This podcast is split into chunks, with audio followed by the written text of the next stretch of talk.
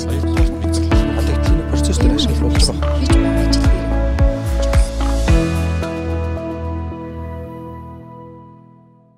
За өдрийн мэнд төргийн бизнесийн подкастын сонсогчдод за манай вебинар өгсөн ээлжид подкаст эхэлж байна.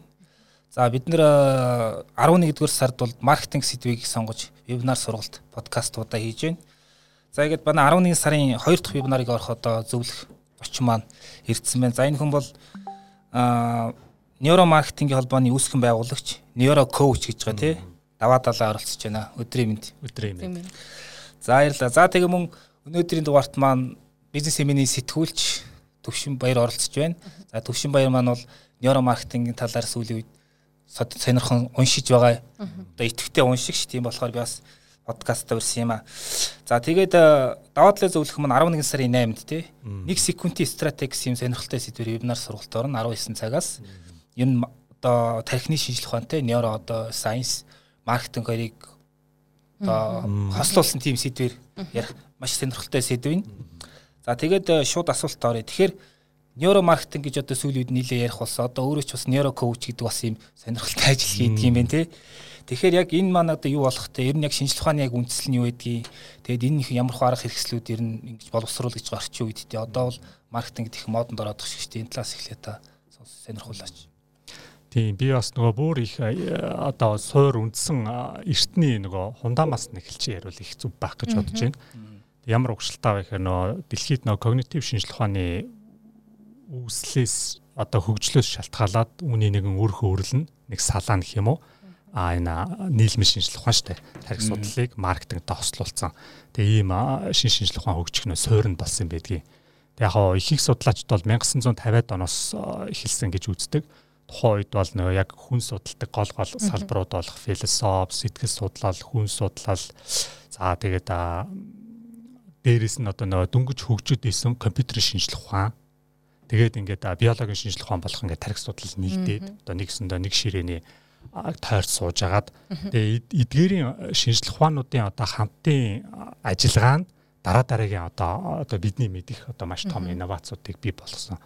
А үүнийг бүр онцлж хэлэх юм бол одоо тарих судлалын шинжилгээ ухаан нөгөө а тархийг судлан хэмжих технологийн хөгжилтөө уялдуулад Тэгээ 1990-ад он 2000-ад оны сүүл үе гэхэд ер нь бол эрдэмтэд судлаачд бол ялангуяа энэ тархийг бид нар одоо одоо яг бодит ийм функционал үйлдэлийг ингээ харж болж байгаа юм чинь тэг хэмжиж болж байгаа юм чинь ягаад энийг одоо хэрэглээний зах зээл тэг маркетингийн өнцгөөс ер нь хүн яагаад худалдаж авдгийг гэдэг тэр механизмыг яагаад бид нар судалж болохгүй гэж гэдэг ийм асуулт концепц одоо бий болоод үүнийг хариулахын тулд тэгээ энэ шинжилгээ ухаан одоо бүр тийм эрт үеийн одоо юу тийм тийм энэ бол бас ялчгүй бол одоо технологийн хөгжилтэй холбоотой л доо. Одоо бид нар бол мэдэн ш нөгөө MRI зураг гэд байдаг тий одоо тэр нь болохоор бүр функционал MRI гэдэг нь а яг одоо нөгөө тэр цахилгаан соронзон нөгөө юун дотор хилтэж байгаа хүн яг тархиных нь аль эд ис нь илүү идэвчээд байна гэдгийг бодит цаг хугацаанд харах боломж олгож байгаа. Тэгээ иймэрхүү судалгааны төхөөрөмжүүд нь яг зар сурталчилгаа үзүүлэнгууд одоо тархиных нь яг тэр хэсэг нь идэвчтэй. Тэгээ энэ яагаад вэ гэдэг одоо энэ олон цуврал судалгаа нь одоо баг 30 жил явж байна уу. Тэгээд одоогийн өнөөгийн бидний төвшөнд а, хурж ирчээд байна л та. Тэгэхээр яг хуу сүүлийн үеэс зарим судлаачид ингэж байна. Тарих бол одоо юу гэдгийг явж явж тийм айгүй итерэти тийм алг- алгоритм гэдэг байгаа тийм ер нь бол одоо баг компьютер юу шиг тийм ер нь амар хамгийн хэцүү нь гэж байгаа. А тэгээд тэн дотор тодорхой одоо шийдвэр гаргадаг механизм ингээ ажиллаж байдаг. Тэр механизмыг судлаад одоо энэ нөө нэг э, маркетингт илүү одоо сүүлийн үед ашиглаад байгаа шүү дээ. Ялангуяа том брэндүүд бол айгүй айхтар айхтар юм гэдэг юм шиг лээ. Тэгэхээр яг энэ шийдвэр гаргах тэр нэг механизмын талаараас сонирхолтой тархин дотор юу нэг яаж явагдаад тэр шийдвэр гараад байна гэдэг дээр. Мм. Тэгээд энэ маань бас л нөгөө когнитив шинжилгээ ухааны одоо ялангуяа нөгөө 2002 онд Нобелийн эдийн засгийн төрөлд нөгөө Нобель хүртсэн а Даниэл Канеман гэдэг хүний одоо бас хувь нэмэртэй холбоотой. А, одоо хэлбэл энэ хүний бас хүчин зүтгэл нь эдийн засгийг нөгөө хүний зан төлөвтэй холбож тайлбарлах маш том онлын суурь үндслийг гаргасан байдаг. Тэгээд а яг онлын хэлэг нь болохоор зөвхөн үндсэн тарих ээ, систем 1, систем 2 гэж нэрлэдэг. тий. Тэгээд систем нэг нь бол ерөөсөө амьд үлдэх оршин тогтнох амьтналаг зүүн совнгийн хян зохицуулж идэг сэтгэл хөдлөлтэй шууд хариу үйлдэл бодохгүй ямар нэгэн тийм логик ухамсар яахгүй байхгүй. Өөдөөс нь давх гээд ирж байгаа арслан хараал тий. Энэ одоо намайг яах гэж байгаа юм бол. Иргэцэл ерөөсөө үсэхгүй байхгүй. Тэгэхээр иймэрхүү нөгөө нэг зочмог юм хариу үйлдэлүүдийг сэтгэл хөдлөл буюу одоо дааврын зохицуулгыг хянжиадаг тэр үндсэн хэсгийг нь болохоор систем нэг гээд. Тэгээ үүнтэй хол одоо энэ одоо юу гэдэг а системийнх нь ажиллагаа нь одоо манай нийгэм те хит комплекс болоод хамтаараа амьдраад ингээд ирэхээр нөгөө тавтамжтай алдаанууд гаргадаг болсон. Яагаад гэвэл бид нар олон мянган саяхных л та одоо хүнийг тархины одоо бүр гол хөгжлийг явах юм бол олон сая жилийн настай. А гэтэл зүгээр энэ ухаалаг тарих нийгэм гэдэг чинь тэр олон сая жилийн хамгийн сүүлийн нэг секунд тахгүй зөрчилдөд байна гэсэн үг байхгүй юу. Тэгэхээр ингээд ийм систематик error буюу одоо ийм системтэй алдаанууд ингээд гарч эхэлдэг. Тэгээ энийг бүртгэж явсаар хагаад за энэ бол шийдвэр гаргалтын алдаа юм аа. Өөрөөр хэлбэл сэтгэл судлаачид cognitive bias гэж бас нэрлэдэг байгаа. Тэгээ ийм шийдвэр гаргалтын алдааг одоо Daniel Kahneman тэргүүтээ одоо маш олон Ричард Тейлор гэдэг ч юм уу тийм сүүлийн үед бас гарсан номнууд нь. Эдгээр зохиогчд бол яг ингээд эдийн засгийн харилцаанд орохдоо ялангуяа ингээд статистик байдлаар ингээд бүр ингээд юуг нь ингээд давтамжуудын судлаа тодорхойлсон мэт нэр өгцөн өдр тий жишээ нь одоо Монгол та илүү харилцаа юу гэвэл манад нэг хар ухаан гэж хэлдэг штэ. Тэгээ өөрөөр хэлбэл энэ ямар одоо алдаа гэж тайлбарлах чинь тэгэхээр би зөвхөн өөрийнхөө одоо итгэж үнэмшиж харж үзэж буй үзэл бодол дээр тулгуурлаад шийдвэр гаргаж ийн гэсэн үг. Миний хар ухаанаар гэдэг ч одоо зөвхөн миний туршлагаар тий бусд нь ерөөсөө хамаа авахгүй тий энэ бол хэд субъектив тайлбар гэсэн үг байхгүй юу? Яг 100% зөв үнэн зөв гэсэн үг бас биш шүү дээ. Тэгээ яг энэ өнцгөөс нь ингээ харж тайлбарсан маш олон юм шийдвэр гаргалтын алдаанууд ингээд. Тэгээд үндсэндээ бол систем нэг систем 2 гэж хуваасан энэ онлайн суур үндэслэл дээр нь одоо бидний энэ өнөөдөр бас ярилцж байгаа одоо маркетингийн тий гол гол чухал ойлголтууд болох үндсэн тарих гэдэг байгаа ухаалаг тарих гэдэг байгаа тэр одоо одоо юу гэдэг туршилт судалгааны үндсэн дээр бас давхар баталгаажсан гэж хэлж болно. Тэгээ нейро маркетерүүд маань ялангуяа ажиллахын тулд бас тодорхой н онлын хязгаар хэрэгтэй шүү дээ. Ингээд яг батлагдсан, нотлогдсон. Тэгээд энэ онлынхаа үндслэл дээр ингээд үүнийг тайлбарласаар хагаад за ерөөсөө зар сурчлагаа гэдэг маань хүний тэр үндсэн одоо амьд үлдэх зүүн совинлуун сайн халтаж чадах юм бол өөрөөр хэлбэл сэтгэл хөдлөлийн сайн хөндөж чадах юм бол хүн энэ талаар нэг айхтар тийм ухаалаг логик хэрэгцэл хийлгүүгээр яг урд нь шийдвэр гаргацдаг юм байна. Энэ над хэрэгтэй юу, үгүй юу те Яг л амьд үлдэх гэдэг нь шүү дээ тэр хүн. Тэгээ чи амьд үлдэн шүү гэдэг тийм мессеж давтал өгөөд тахаар чи за за за би одоо амьд үлдэнэ гэдэг тийм ухамсаргүй шийдвэр гаргалтан дээрээ тулгуурлаад шийдвэр гаргалтанд нь одоо зохиомлоор нөлөөлөд байх юм уу да. Шууд утгаараа хэлэх юм бол тэгээ ийм одоо аргачлалуудыг одоо боловсруулж ирсэн. Тэгээд энэ мэдээч хэрэг бас өөр ингэсэн юм ёс зүйн кодекс тийм дүрм хязгаартай. Тэгээд одоо нэгсэн да их тийм аюултай зэвсэг гэх юм уу да. Тэгээ хүн мдээгүй чамааг хүсээгүй байж ах чинь чамд ингээд нэг ухамсаргүй байдлаар ингээд мессеж өгсөөр байгаа тийм ингээд кодлж болно гэдэг л юм нөгөө аргачлалыг нээж ийн гэсэн үг байхгүй юу. Тэгээд энэ ч гэсэндээ бүр цаашдаа улам их боловсронгуй болж хөгжих тийм. Энэ дээр зүгээр би яг сонирхуулаа хэлэхэд хараарыг уншиж чахад нэг ийм гоё үг явчихсан. Тэр нь юу гэсэн гэхээр хүн ингээд яг орчин үеийн нийгэмд ингээд физик амьдарч байгаа ч гэсэн тийм ингээд тархин стил нөгөө нэг жунгл да тий нөгөө нэг ширинг дотроо гүгэл явж байгаа гэсэн байхгүй нөгөө нэг инстинкт нь ерөөс яг хэвээрээ тий Тэгэл яг тэр инстинктээр янз янзын нөгөө нэг үйлдэл хариу өгдөг тий тийм байдаг гэсэн. Тэгэхээр төвшин байр сэтгүүлч манаас одоо энэ номыг ил бас сонирхож уншиж байгаа учраас өөр ч бас асуух өөрөөс ч асуух асуултууд байгаа гэж бодож байна. Тэр нь яг энэ номыг уншсанаар нь ямар хөө сэтгэвтэрс эхлээ тэрийг яриач. Яг уу энэ нөгөө итгүүл код гэ нейро маркетингийг одоо итгүүлнэ гэдэг энэ ном болохоор нэг талаасаа одоо маркетингийн шинжилгээ ухаан нөгөө талаасаа тарих судлалын шинжилгээ ухаан энэ хоёр шинжилгээ ухааны ерөөсө уулзвар цэг нь ерөөсө ягаад хүн одоо хүн тархины тэр олон төрлийн одоо үйл ажиллагаа нь хүний шийдвэр гаргалт за тэр тусмаа худалдаа авалтанд өөрөө яаж нөлөөлтийн те ерөөсө тэр зүйлийг л сануулад байгаа юм. За тий сануулад байгаа юм шиг санагдсан. А тэгээд итгүүлэн үнэмшүүлэх мессеж гэдэг юм энэ дээр бас гарч ирж байгаа. За жишээлбэл итгүүлэн үнэмшүүлэх мессеж нь үндсэн тарих руу ороод а хэрвээ амжилттай босон тохиолдолд ухаалаг тарих руу ороод за ингээ хүний шийдвэр гарах үйл явц нь шат тараатаагаар нөлөөлнө тий мэдээллийг боловсруулнаа гэж гараад байгаа. Та тэгэхээр энэ дээр надаа үндсэн тарихны өөрөө ялгаа нь юу юм онцлог нь юу вэ тий а үндсэн тарих бол түрүү нөгөө одоо нөгөө хурдан хариу үйлддэг те сэтгэл хөдлөл мэдрэмжэн дээр толгуурлалдаг гэж ярьжсэн те энэ талаар бас дэлгэрүүлээд хэлбэл а бас ухаалаг тарихны одоо ялгаа онцлог нь юу байна те? Энэ талаар илүү нарийн хэлбэл юу гэх вэ? Тэгээ бас л нөгөө цаг хугацааных нь үечлэр авч үзэх юм бол ухаалаг тарих гэж бидний хэлээд байгаа. Одоо галын ясны дээдлийн хэсэг. Одоо тэр их тарих гэдэг байгаа. Энэ маань одоо а За бараг нэг сүүлийн нэг 3-аас 5 сая жилийн гэх юм уу да. Бүр их нэг хүн хоёр хөл дээр болсон цаг үеийн бараг бараг 2 сая жилийн нэг хөхгүй юу.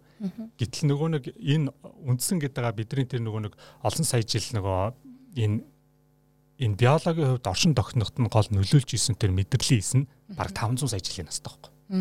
Тэгэхээр 500 сая жил 2 сая гэдэг чинь одоо харьцуулбал тий цагаар ярих юм бол бараг сүүлийн 1 секунд байхгүй. Тийм бэ. Сүүлийн ганцхан секундэд л хүн яаж ирсэн гэхээр гинтл одоо ингээл нийгмээр амьдрах хэрэгтэй болол тий анх нэг цөөхүлээ бүлгэрээ ингээ юм сэтгэлгээ нь хөгжөөл. Тэр нь ингээд хамтын амьдралын ингээ соёл моёл хил мэл үүсээ тий сүулдэ энэ ингээл газар тариалан болол одоо өнөөгийн мэднэх юу нэг тийм жоохон нэг тийм эрэх зүйлэлтэй нэг тоо бодлого гэдэг ч юм уу те. Нэг хэцүү нарийн төвөгтөө тэр дорогоос хариу урал үзүүлээд ингээ үйлдчихэж болдгоо тийм зүйл зориулж одоо үсэж хөөхт хийсвэр ойлголтуудад ажилдаг болсон тийм тархиных одоо тэгээд нэг гэсэндээ одоо нэг гэдэг тоо үүснээр философи одоо хэлсэн ч гэж зарим юм төгөлтэй байхгүй. Гэхдээ нэг гэдэг нь юу гэж байгаа гэхээр юмыг цор ганц те бүр ингээд оршихуун хувьтай ингээд одоо туйлын гэдэг утгаар нь ойлгож эхэлсэн тэр үед эхэлсэн гэж. Тэгээд тэр бол асар их нөгөө хийсвэрлэлийн дээд одоо хэлбэрт очиж гин гэсэн үг байхгүй тарих одоо огт байхгүй зүйлийг ирээдүйд одоо бий болгож нөгөө ажиллах тийм механизм нь ажиллаж гисэн. Гэхдээ тэр бол сүүлийн 1 секунд. Тэгээ энэ хоёр чинь нөгөө нэг ингээд мэдээж хэрэг хамтарч ажиллана. Гэхдээ заримдаа зөрчилдөн. Тэгээ муудалцсан. Их ихтэй хин ялах вэ гэхээр нэгдүгээр систем нь ялна. Яагад бол тэр амьд үлдэх гээд байгаа шүү дээ. Ягаад гэвэл одоо энэ хүн ухаалаг тарих байж лэхэд энэ хүн бод сэтгэхийн тулд хүчил төрөгч одоо өөр шимт хичээлүүд аяг хэрэгтэй байхгүй юу? Мэдрэлийн эсүүд ажиллахын тулд А тэрийг хэн өгөхийг шийдэх вэ гэхээр би шийднэ байхгүй. Ухаал биш тэр нэг амьд үлдэхийг зохицуулдаг үндсэн тархин шийднэ байхгүй. За за одоо бодоо юм тий. Одоо маш хурдан шийдвэр гаргах хэрэгтэй. Яагаад гэвэл бидэрт глюкоз, мелкоз хүчил төрөгчийн энэ хэрэгцээг тий энэ бие махбод үйлдвэрлэж байгаа. Энэ маш амин чухал хэрэгтэй хэрэгцээ. Тэгээ энийг одоо дими бала тийм бодоол бясалгаал ингээд суучихад зарцуулна гэж нүггүй. Би мэдчихээн. Шууд аав гэдэг ч юм. Иймэрхүү нөгөө нэг одоо ялгаа нь би ингээд арай нэг юутай ярих юм бол тэгээ маркетинг болохоор одоо шууд одоо эрэгтэй хүнд ялангуяа бараа бүтээгдэхүүн зарахын тулд тийм их секс сел хийдэг тэ их гой ингээл одоо ингээд эрэгтэй хүний гоо сайхан зориулсан бүтээгдэхүүн авчиж тэр үндсэн тарих руу хийхин тулд тэр нэг тийм гой машин тэ эсвэл нэг тийм гой хүүхэн хажуут нь ингээл ус мөсөн намраал тэ. Эрэгтэй хүн автоматар юу гэж бодож байна гэхээр ингээд сүргийн сэтгэлгээгээр бол одоо тийм байхыг хүсэж байгаа байхгүй юу? Тий шууд овг аймгийн одоо нөгөө жүнгэлт сэтгэлгээгээр бол кул кул байх гал. Тий кул нь байх тий бусдад тоогдох тий нөгөө бусдаас илүү байх гэдэг тэр нөгөө нэг амьд үлдэх гэсэн тэр үндсэн инстинктийн өдөг айчаар тэр зөв хүүхнээр хавчаал наалдуулчих штэ. Зөв ингээд юугаар тэнгууд за тэгхийн тулд нэг тих ёстой юм байна гэдэг тийм логик шийдвэрт хүрч эхэлж байгаа байхгүй. Тий би одоо энэ овг донд амьдарч ялгарч амьд үлдэхийн тулд Өөрөлдвөл эмгчингүүдтэй илүү тоогдохын тулд тэгээ нэг юм худалдаж авах хэрэгтэй болж байгаа байхгүй. Тэр нөгөө нэг юм шатраалсан одоо төрөүний яриад байгаа тэр үндсэн тарих руу н очиж очиж ингээ хатгаад үүнээс цацарсан нөгөө нэг логик одоо шийдвэр гаргалт нь дээд тархиндаа хүрээд ирэхээрээ яг жинкнээсээ нөгөө мөнгөө тоолоод тэ дэлгүүрийн лангуун дээрээс ягаад пэй хийх төлбөр төлөх тэр нөхцөлд хүрэж байна гэсэн үг.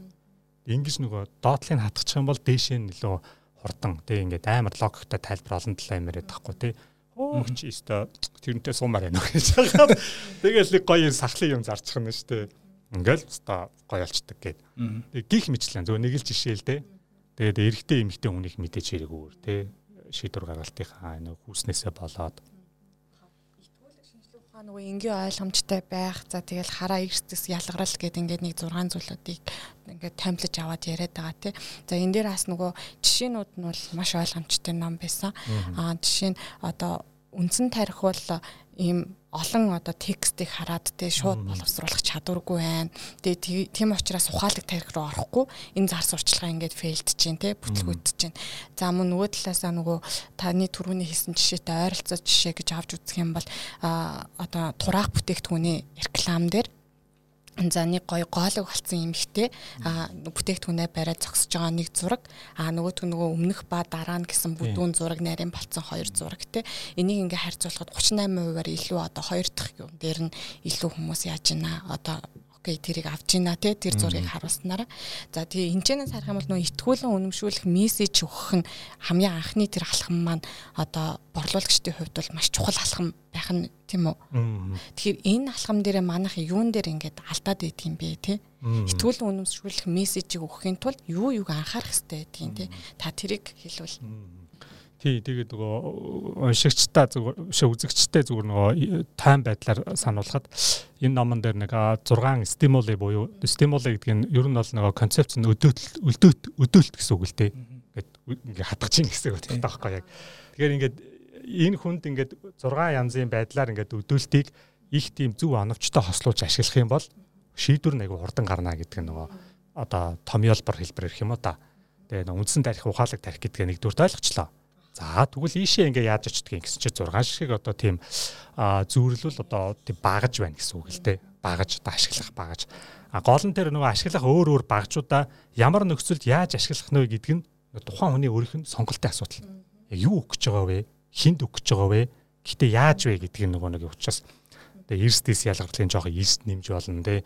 Тэгэхээр чи нөгөө нэг манайхан ялангуяа манайхан ч гэлтгүй. Ерөөсөө ингээд энэ зар сурчлагын өмнөх концепт дэлхийн нийтээр яаж явдаг гэсэн бэ гэхээр а тэр нэг ухаалаг тарихтай харьцах гад байдаг гэсэн бохоггүй юу мэдээж хэрэг нөгөө нэг урд өмнөх философийн болоо сэтгэл судлалын айгүй олон өмнөх одоо онлууд магадгүй одоо хит ерөнхий буруу тайлбарснаас үүдээд тэгээ сүүлийн үед одоо үгүй Угаасаа одоо тэр нөгөө үн цэнтэй нөөц гэдэг байгаа шүү дээ. Хүчил төрөгч глюкозыг одоо ингээд хэрхэн захиран зарцуулахыг тарих яаж хийж чинь гэхээр тэрийг хэлбэрчлэхын тулд өөрөө төсөөлөл үүсгэж шээтэй болоогүй юм их тий. За баг тийх бах таа гэдэг юм уу.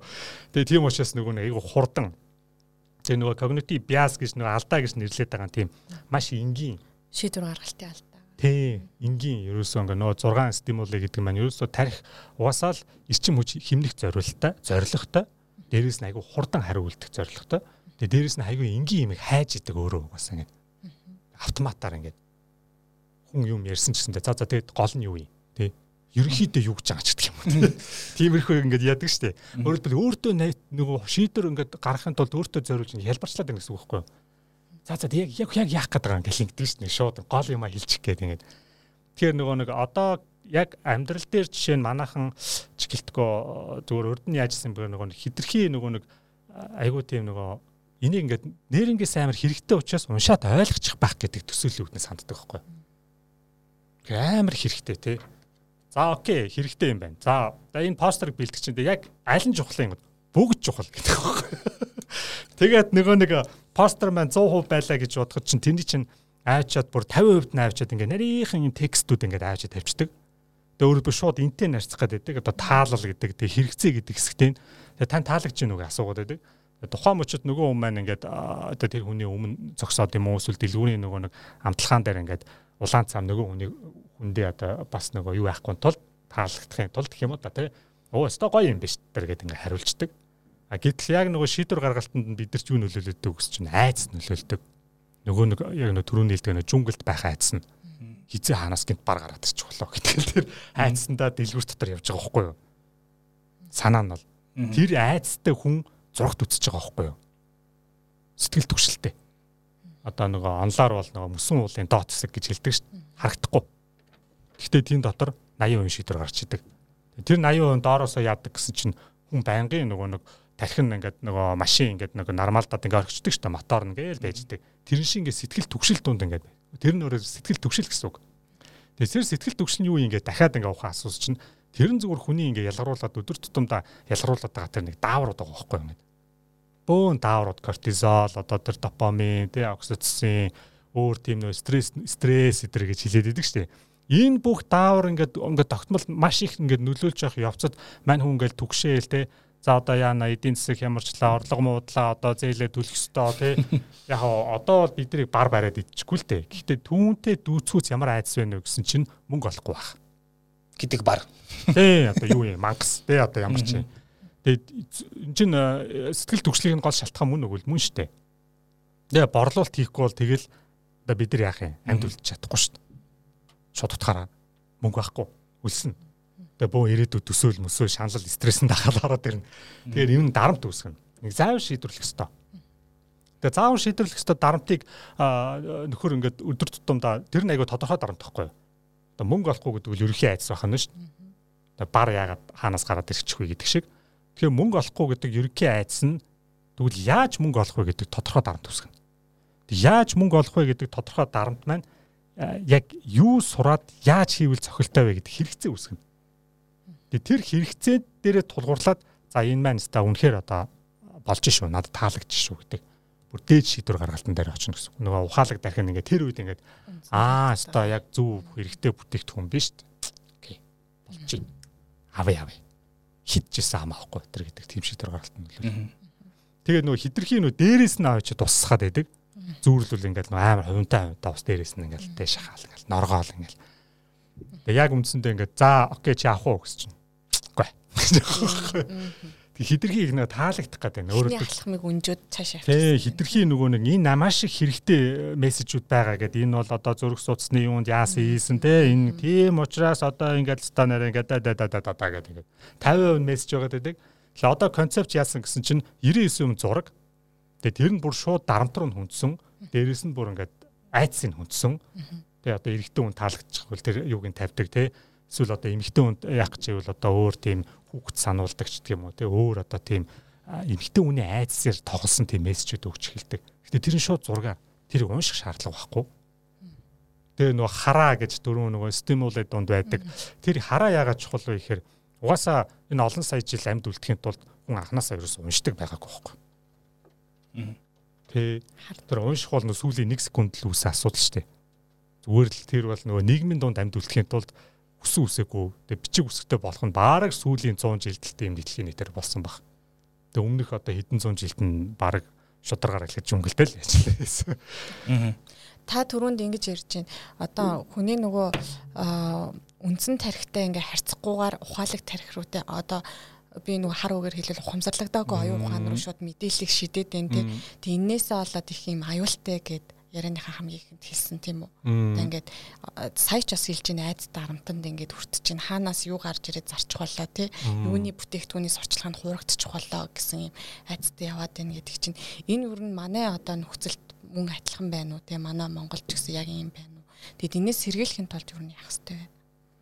Одоо тийм дарамт өгөхгүйгээр худалдаа авалтыг худалдаа авалтын процессыг дарамтгүйгээр явуулахын тулд. Харин тэр чинь л одоо энэ шинжилх ухааны э, хийгээд байгаа л нөгөө юу л та. Одоо би ингээд нэг юм зарах гад энэ хүн ингээл заваагаал ирээл та энийг нэг уншиж байгаач те амар ихтэй ингээд тахчин л ингээд үгүй та энийг хэрэглэх юм бол те маргааш гараал зүгээр захын үхэн тоогдсон зүг найдвартай батарааны энерги ихлүүл чи арай өөр мессеж واخхой юу те нэг арай өөр юмд энэ хөндөд нь штэ гих мэтлэнгээр ингээд тэгэхээр шууд хэлэхэд нөгөө нэг ухамсарлалтайгаа байхад нь ингээ мессеж өгч зарна гэдэг бол а тэр аргыг мэддэг хүнд бол одоо их аюултай гэж төрүүлсэн шүү дээ. Тэгэхээр тэр ихийн хүсгийн юм хэрэглэж үсэх үү? Үгүй. Үсэхгүй шүү дээ. Гэхдээ нөгөө талаараа а нөгөө нэг буруу харилцснаас болоод одоо маш их одоо мөнгө өргүү зарцуулж байгаа байхгүй юу? Тэ одоо энэ хүн бизнестэй Гэтэл нөгөө одоо нөгөө Америкийн маркетинг зар сурталчилгааны нөгөө ертөнцид тэгдэг юм байл да. Одоо ерөөсөө ингээд нөгөө бид нар маркетинг зар сурталчилгаанд хэдэн ч төгрөг зарцуулсан тэрний тал нь ерөөсөө үр дүнгүй болчдөг. Гол асуудал нь яагаад гэдгийг хинч мэдтгүү. Бизнес эрхлэгч ч мэдтгүү, зар сурталчилгаа бүтээгч ч мэдтгүү. А гэтэл сүүлийн 20 жилд нөө нейро маркетинг технологийн хөгжилтөд нийлээ гараад ирэнгүүт энд хариулах боломжтой болчихж байгаа юм. Яагаад ажиллахгүй байгаа, яагаад ажиллаад байгаа үүнд хэдэн доллар зарцуулвал энэ хэдэн хувийн өөрөөгөө авчрахыг гэдэг нь өөрчлөлт хийх боломж олгоцсон. А тэгэхээр энэ талтаа болохоор айгүй тийм үр ашигтай болчих эхэлж байгаа байхгүй юу? Маш оновчтой одоо тийм мэдээж зардал гарна. Гэхдээ тэр нь 50% хязгаарч хаяхгүй л гэсэн үг.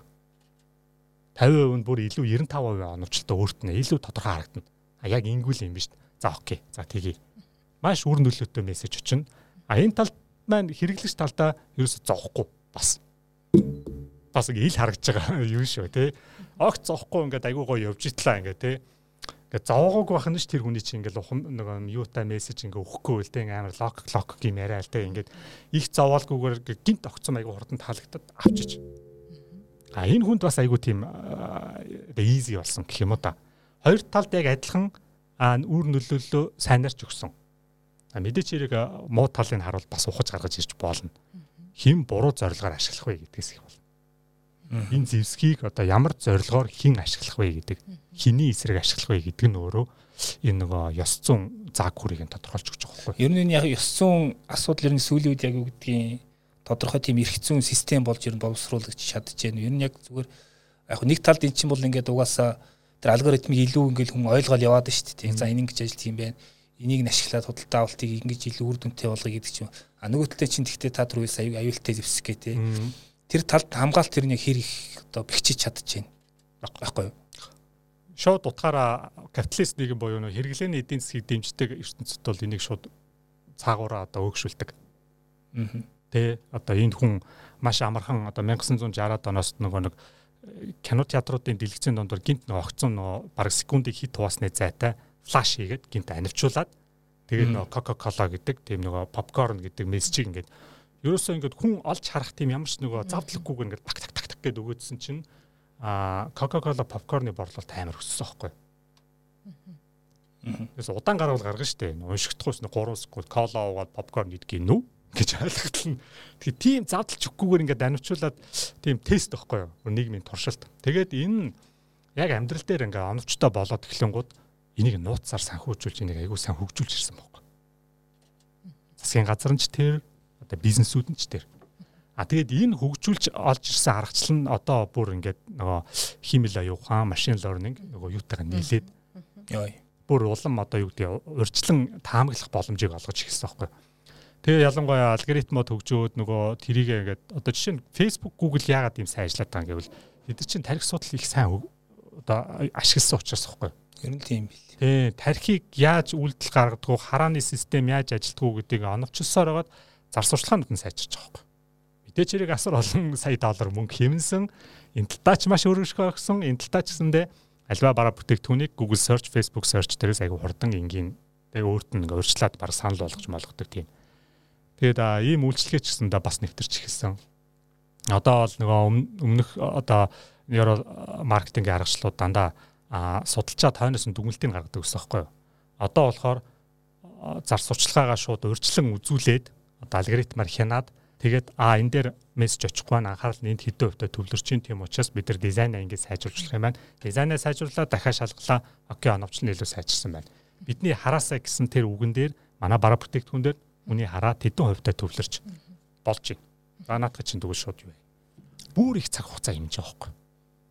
Одоо энэ бизнес талынхан маань тэгж нөгөө нейро маркетинг өндөр одоо юу гэдгийг зардалтай тий урт удаан юм ярвигтай бас яг нэг тархины биометрик датаг хэмжиж буулгаж судална гэдэг нь тийм амархан бас зүйл биш.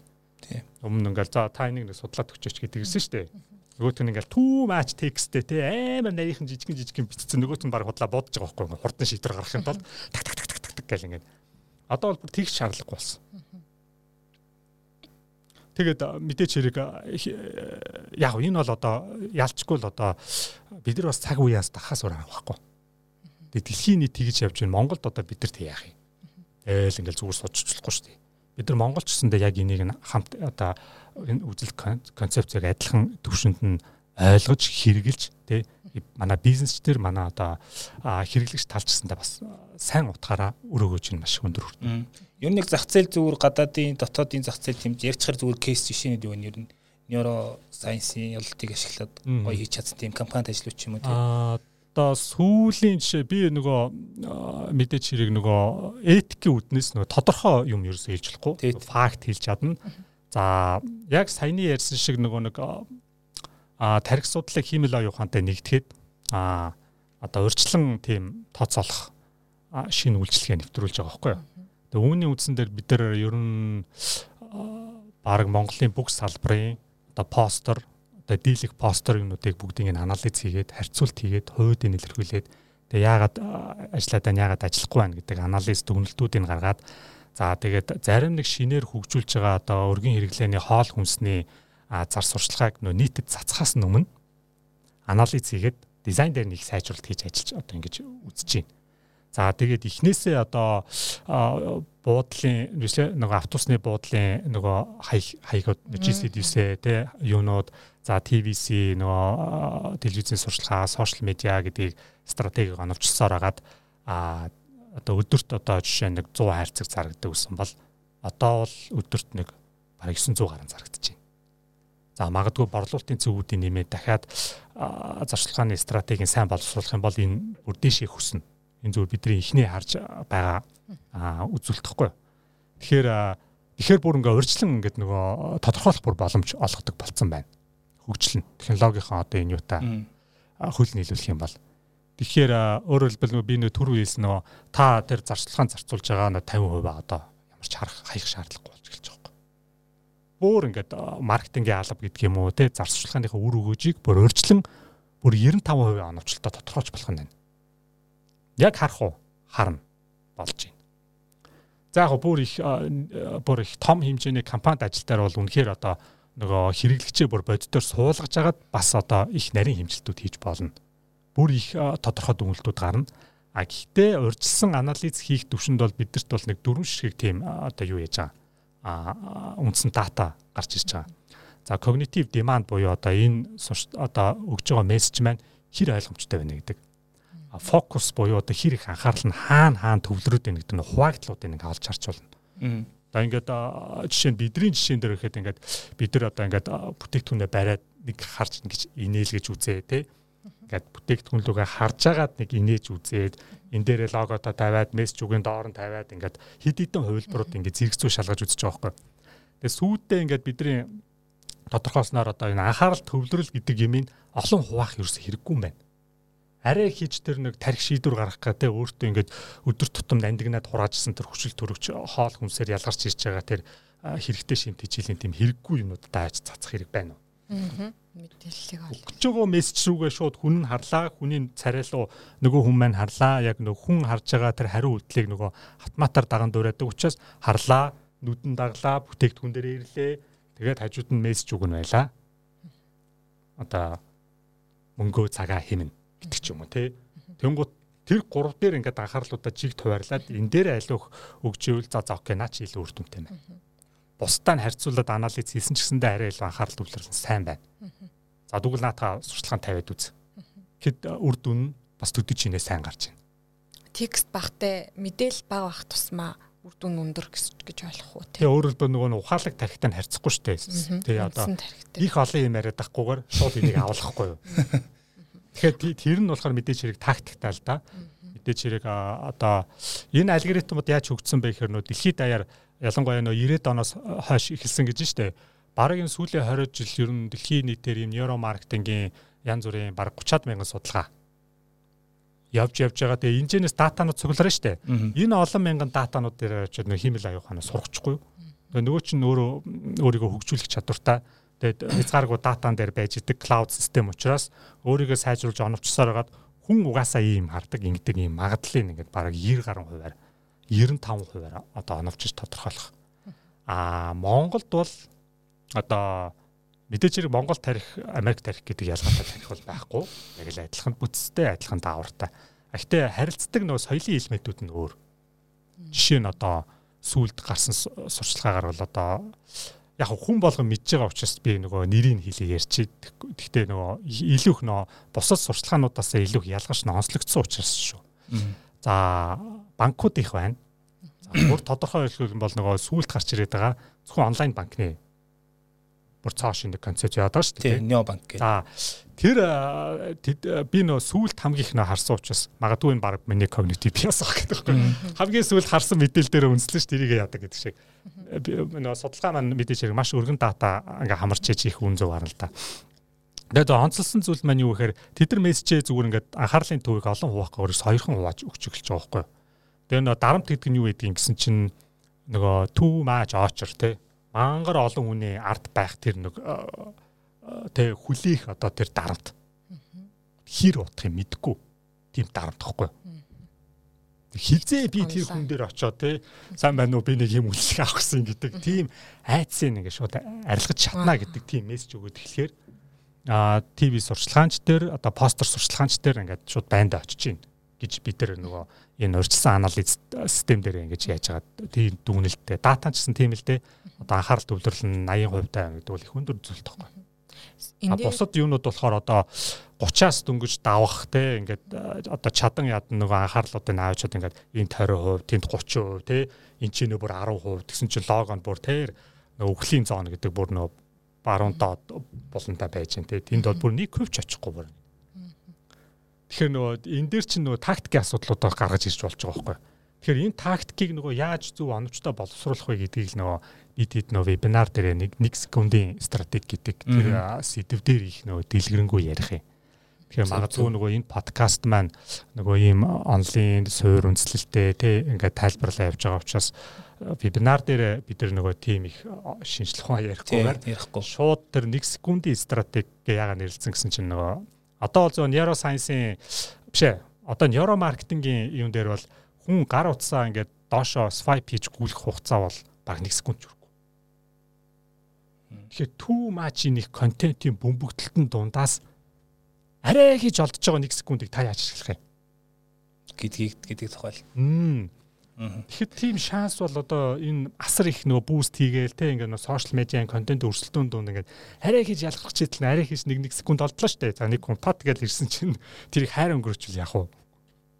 Шууд нөгөө үндсэн мессеж нь үндсэн тархинд нүүж чатаагүй, сэтгэлийг хөдөлгөөгүй, итгүүлээгүй. Энэ хаана юу ядгийн бол гэдэг тийм логик нөгөө дараагийн алхмын нүгэл дээгээгүй өнгөрчл хайрна уу? Энд дээр яг холбогдлолтой нэг юм асуухад түрүү нөгөө колоны реклам дээр ярьжсэн 3 секунд хүрэхгүй хугацаанд ингээд яасан гэдэг. Тэр болохоо нөгөө нэг Тийм нөгөө секундыг бүр хит хуваасны. Аа. Маш тийм нөгөө бөхчм кино театрууд их тийм бөхчм халуун Тэгээд нөгөө колони гэ нэг яадаг хэсгийг үзүүлээд л ингээд ягаад а тэг үүдэнд нөгөө кологоо зарсан.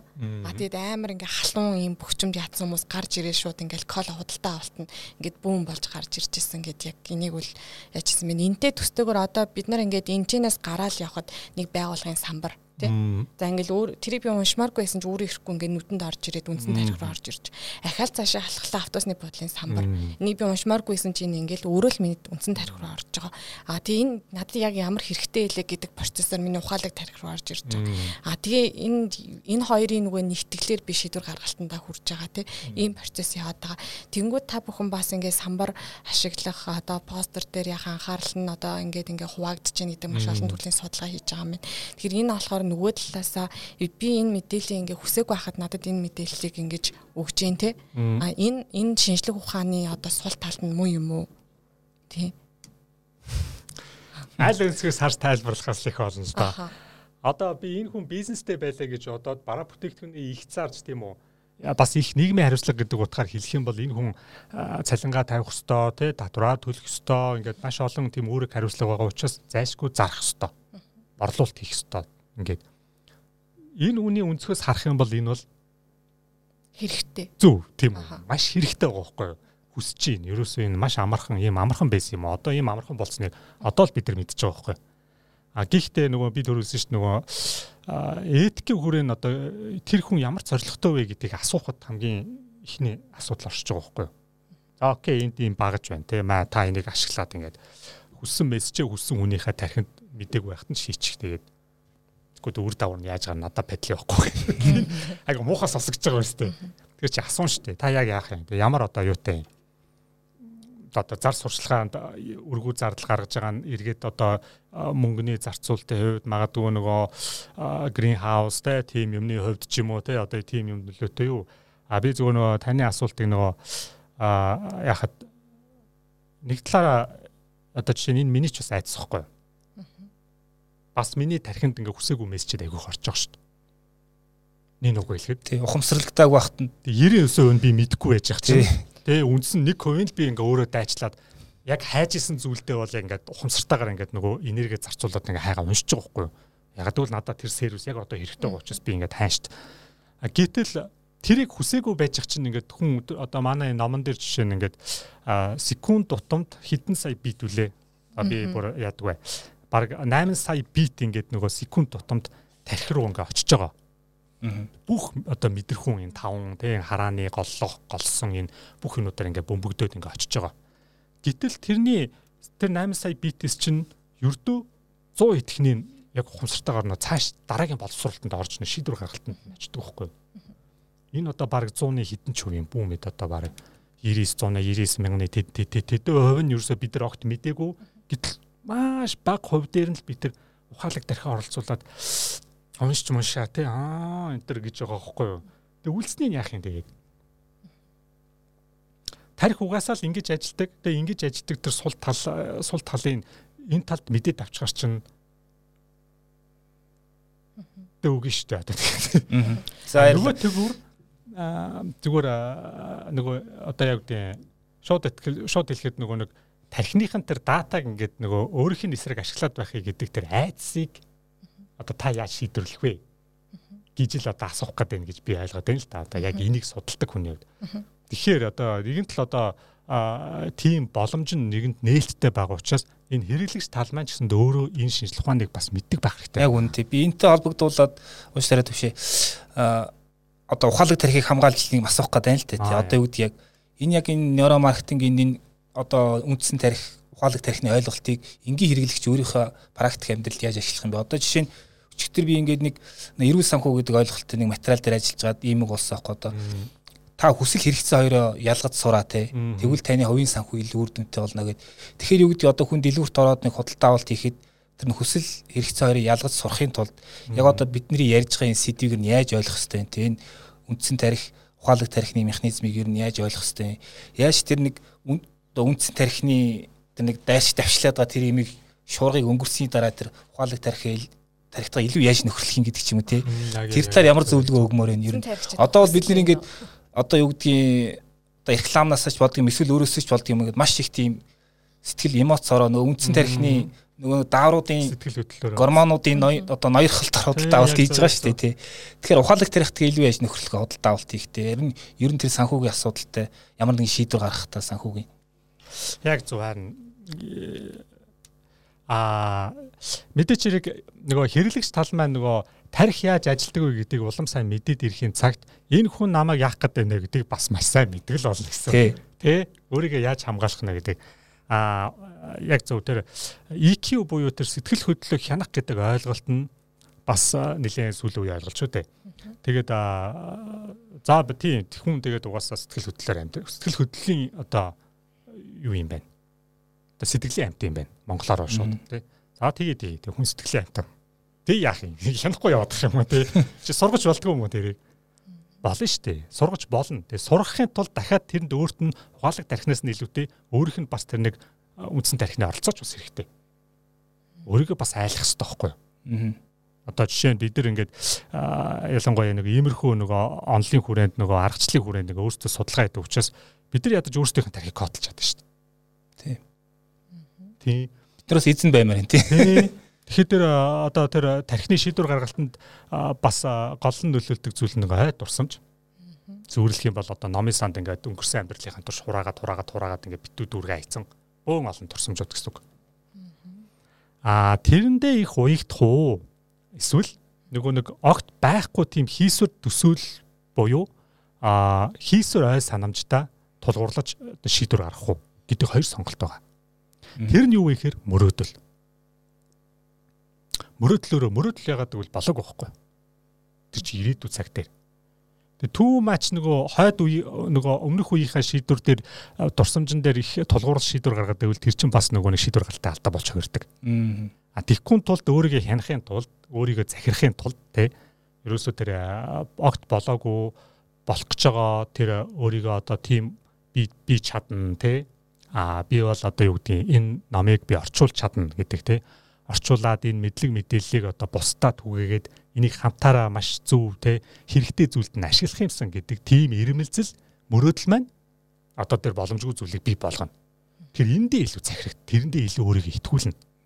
А тэгхийн тулд заавал энэ шинжлэх ухааных нь болоод онлынхын суур мэдлэг заавал хэрэгтэй. Тэгэхгүй бол эний чинь ингээ хэлээд тахаар чинь хүм ухруулах гэж байгаа юм шиг тийм ядуу яриа болж хувирдаг байхгүй. Тэгэхгүй тулд яах ёстой вөхөр ерөн зүгээр эцэг их босж байгаа ямар ч хүн ерөөсө хүүхэд гэдэг чинь яг тархин бүр багасаа тий одоо за багасаа ч биш бүр анх бүрлдэж эхлэхээсээ энэ мэдрэлийн тогтолцоо яаж үүсээд өсөж том болоод яг хідэн насанд нь тэр ухаалаг тархин бүрэн гүйцэд өсөж хөгжөө тий яг шийдвэр гаргалтанд нөлөөлдгийг гэдэг тэр орчин үеийн сэтгэл судлалын болоод тарих судлалын нарийн нарийн гол гол ойлголтуудаа заавал танилцах хэрэгтэй. Ядаж энэ намайг одоо эцэг их зөв эцэг их байлгахад одоо намайг сургаж байгаа байхгүй? Аа энэ бас бусдад ч гэсэндээ зөв эцэг их байх одоо зөв хосын харилцаа тий тийм хүн хоорондын наацхийн зүйлүүдэд асар их тусуулна. Тэгэхээр хамгаалахын тулд ялгаагүй л эзэмш. Тэгээ би энэ зэвсгийг холдон тавьчаад та илүү эзэмштэй. Өө та хэвээр гаргаж чинь гэдэг. Энийг бас яг адилхан нөгөө талын ч гэсэн эзэмших хэрэгтэй. Хэрэглэгч тална, уншигч тална. Тэг тусам чинь нөгөө энэ талаасаа өгж байгаа мессеж чинь бүр илүү одоо одоо уялдаатай зохирлогоотой тий илүү одоо тийм яванда одоо үг хэл зохирлоо их хурдан олох тийм юутай болж магаад. Энд дээр нэг ийм асуулт байна л та. Жишээ нь манай одоо 7 настай дүү телевизийн бүх рекламыг чийжилчдэг. За энэ тийхэнгүүд жишээлбэл одоо тураах бүтээгдэхний реклам тий. За нэг удаа бүр зээлийн ингээд аппликейшн рекламыг чийжилсэн явж байгаа юм. Тэнгүүд тэр 7 настай хүүхэд зээл авахгүй нь ойлгомжтой. А тэнгүүд зээлийн реклам өөрөө одоо 20-оос дээшээ те 18-аас дээшээ ингээд зээл авах боломжтой наснаас дээшээ хүмүүс чиглэсэн байна. А тэгтэл энэ реклам өөр хүмүүст ингээд хүрээд байна те. Ингээд жоох хүүхдүүд чэйжлээд ингээд энийг ингээд ингээд бүр ингээд үгийг хилээд дуугийн дуулаад те ингээд байгаа хгүй. Тэнгүүд нөгөө зах зээллээсээ одоо ингээд халиад байгаа юм болов те. А энэ дээр ер нь манай Монгол одоо яг нэг сегментээ одоо ямар тухайн хүүхдийн телевизээр битгий үзгэлтэй ч биш те. Яг ямар ингээд хариу арга хэмжээ юу н авах хэрэгтэй байдгийн. Яа би ингээд зүүрлүүл ингээд ер нь маркетингийн нөгөө нэг одоо гурлаа хэрэглэгч байлаа гэж үзэхэд маш их noisy байна. Чимээтэй гэх юм уу да. Замбраагүй гэсэн үг ингээд бид гур баг дөжөртлөө ингээд те ингээд одоо юу гэдэг шууд утгаараа залхатлаа ингээд явж байгаа байхгүй юу? Ийшээ хараад ийм ийшээ шаргал маашаа хараад юм тийм ерөөсөө яах учир нь мэддэхгүй. Тэгэхээр ядаж нөгөө энэ шинжлэх ухаан маань төдий чинь их газар авч хөгжнө гэдэг маань тэр нөгөө нэг их noise гэдэг юм нэг алга болох байх гэж. Өөрөөр хэлбэл нөгөө их тийм зохирлоо олох байх. Магадгүй тийм нэг нийтээрээ нийлээд нэг гоё тийм симфони оркестр оркестр шиг сонсогдмоор байгаа байхгүй юу? Бүр их нөгөө том ерөнхий агуулгаар хэлэх юм бол улс төрөнч төр, эдийн засгч төр, бизнесэнч төр, тэ реклам зар сурчлагаа одоо нийтэд өгж байгаа одоо тэр үсэл суртлын чиг хандлагатай болоод тэ энэ юунууд нийтээрээ ингээд нэг тийм одоо хүмүүсийг ингээд яг нэг тийм тодорхой нэг юм коридор замаар явуулж байгаа юм шиг тий. Тэгээ би энийг нөгөө нэг сэтгэл судлалын тэр нууц мессеж өгдөг тийм нөгөө янз бүрийн туршилтын агуулгуудаас хардахад Америкт бол их сайн өгдөг Ягаад гэвэл тэнд бол төр засаг гэхээс илүүтэй корпоратив эзэд ноёлдог учраас тэр массыг хаашин залж чиглэх нь гэдэг нь нөгөө яг симфони оркестрын удирдлага шиг ингээ бүх медиа, зар сурчлагаа тий бүх юмнуудыг ингээ зүг зохистой байрлуулад ингээ яг зөв хэмнэлт ингээ дуургаж чаддаг. Buy more гэдэг тийм хөгжим тоглодог гэсэн. Тэгээ маш их худалдан аав тий хязгааргүй хүс гэтэр гэж мэгэл Тэгээ нөгөө тим нөгөө нэг нийгмийн залуурын дунд явж байгаа нөгөө хэрэглэгч анги чи юу бодох вэ гэхээр ерөөсөө яг тэр нэг тавьж хүрсэн замаар л нийтээр алхаад байгаа байхгүй юу. Яг тийм дунд тоглогч олох нь олж байгаа, алдах нь алдж байгаа. Тэдвэл тэдний өрсөлдөөний асуудал. А миний харж байгаа өнцгөр бид нар яах ёстой вэ гэхээр бид нар нийтийн нийтийн ийм зохирлыг заавал олох ёстой. Өөрөөр бид нар хүний тархийг маш сайн ойлгох ёстой. Бүр Монгол хүнээ бүр амар сайн мэдэх ёстой ерөөхдөө нэг Монгол менталит гэдэг ч юм уу нэг юм ингээд тайван байдлаар томьёолдог штеп. Тэгвэл одоо бүр яг яагаад ингэдгийг гэдгийг бүр шалтгаантай ингээ асуугаад түүнд нь бүр хариулт олох хэрэгтэй. Тэгхийн бол ядаж одоо энэ хууль тэг ингээд одоо яг одоо нэг too much noisy одоо тэг залхацсан байгаа юм дээр ингээд нэг хизээ хэрэгчих нь мэддэхгүй хизээ болох нь мэддэхгүй ингээд бүр ингээд янз бүрийн нийгмийн зорилтууд улс төр юм яваад байгаа байхгүй юу. Гүний чи ягаад ингээд нэг чиглэлд ингээд оруулж зохиролт нь оруулж ингээд юу яаж болтгүй болно шүү дээ. Тийм технологи нь байна. Одоо бүр тэр нь боловсронгуй болоод бүр ингээд нүүрэн дээр наалдаа тавлаа. Хүн тэр ухамсартай амьдралынхаа баг 3-2-ын тэрэн дээрээ зарцуулж байна. Тэгэхээр тэр бүх нөгөө нэг юм юмыг ингэж ингээд зүү цохирлын ингэж системийн үзэл хандлагын үүднээс гэх юм уу да болно. А тэгэх юм бол нөгөө энэ талтаа ч гэсэндээ нөгөө нэг явж байгаа талтаа ч гэсэндээ бас ил айтаахан байхгүй юу. Тэрийг өөрөө ойлгочих юм бол. Тэгээ Америкийн хэрэглэгч нийгэм чинь тэгээд тийм тэнийг юм уу гэхээр тэнийг биш шүү дээ. Тэр чинь айгүй их ном уншдаг. Яг одоо энэ бидний энэ гаргаж байгаа уншиж байгаа энэ орчин үеийн онол ойлголт бүгдэнтэй нь яг зэрэг ингэ явдаг. Тийм учраас засгийн газар нь маш зөв бодлого төлөв зөв судалгаа хийгээ те яг энийг нь зөв одоо тэр тархинаас нь асуусан учраас зөв хариултандаа үндэслээд одоо магадгүй татврынхаа өөрчлөлтийг одоо маш амжилттай хэрэгжүүлдэг. Өө хүмүүс чинь одоо ард иргэд маань ерөөсө татвар төлөх айгуу дургу байдаг юм биш гэдгийг мэдээд авчдаг. Яа тэр чинь дарамт юм чинь. За тэгвэл энийг яаж аз жаргалтайгаар төлдөг болох вэ гэдэг тийм асуултанд маш оновчтой хариулж чадах юм бол тэр хүмүүс маань ч гэсэн аз жаргалтаа төлж эхлэн эргээд энэ нэг нийтийн болоод нийгмийн харилцаа зохирол нь илүү их нэг одоо одоо их тийм одоо хин хинтэй халбалах болно гэх юм уу та сайхан болно гэж хэлнэ хаашаа. Тулгархыг хүсэхгүй байгаа дарамтыг нь сануулад үзэх юм бол бас их сайн маркетинг болдгоо гэд бас ном дээр бичсэн. За баярлаа. Тэгэхээр гурлаа подкастаа төгсгий тий. Яг гоо төвшөөгийн мөн нүдэнд ингээд айгүй олон асуулт байгаа боловч одоо дугаараа дуусахаас өөр аргагүй цаг байгаа учраас тийм ээ. Тэгэхээр яг би зүгээр төгсгөөд нөгөө нэг одоо сонсогч үзэгчтэй хандж хэлэхэд яг миний зүгээр саяны одоо ярианаас ойлгосноор бол одоо энэ neuroscience, neuromarketing гэдэг бол одоо юу гэдгийг нэг тал нь ингээл одоо нөгөө манипуляц хийгээл нөгөө тал нэм зүгээр үг дүүг хөдөлтөн авдаг. Эсвэл одоо юу гэдгийг сонгуулиор очиад үг дүүг ингээд тэр нэг сценарийн дагуу юм гээд галч зурчдаг тийм сүрэг биш. Одоо сүрэг болгоход бол биш тийм ээ. Аль аль талдаа ашигт аль аль талдаа ингээд юу гэдгийг бидний тарих яаж ажилладаг гэдэг ойлгох нэр нь аль аль талдаа айгу нийгмийн амьдралд оролцох бүх талд ашигтай тий. Тэг мэдээж одоо бүгдний илүү тэр ухаалаг тарихтайгаа илүү одоо нөхөрлөхийн тулд явах хэвээр энэ үүний тулд илүү мэдээлэлтэй бай төгөлтэй юу гэдгийг зөвхөн худалдан авалт жишээ нь амьдралын бүх чухал шийдвэрт ер нь айгүй илүү үр дүнтэй болж эхлэв шүү гэдгийг сануулах үднэс тэгээ бас энэ номыг уншихад бас илүүдэхгүй маш гоё өгөөчтэй ном би бас бусад их сурвалжуудаас энэ ойлголтын талаар судал одоо уншиж байгаа учраас бас төсөөл байгаад байгаа. За ингээд танд баярлалаа. За энэ дугаарт манай одоо нейромаркетингийн холбооны үүсгэн байгуулагч Coach гэдэг даваадлаа зөвлөх оролцлоо. За даваадлаа зөвлөх маань 11 11 сарын 8-нд 1 секунд стратеги гэсэн сэдвээр 19 цагаас одоо вебинар сургалт бизнес эрхлэгчдэд зориулж хийнэ. Энэ дээр бол илүү одоо шинжлэх ухаан гэсэн бол аргачлал талаас нь ярина тий. За ингээд бүгдээ вебинар дээр уулзцгаая баярлалаа. Баярлалаа бас баярлалаа. А онц сонирхолтой сэдвэр бас их цаг үе олсон маш чухал үйл ажиллагаа боллоо гэж би бас энэ подкастыг болоод вебинарыг их тийм өндөр ач холбогдолтой авч үзэж байгаа. Тэгээд би бас энэ бизнес эрхлэгч болоод нөгөөдөгөр нөгөө одоо худалдаа авагч талын өнцгөөс ч гэсэндээ бас 1 секундын стратеги гэдэг нь яг яадаг юм бэ гэдэг тал дээр илүү их одоо хэрэгтэй мэдээлэл өгөх гэж одоо хичээнэ бодтой кейстэй тий тэгээд баярлалаа та бүхэндээ баярлалаа. Баярлалаа. яаж үгүй баярлалаа процесс дээр ашиглах болж байгаа хийж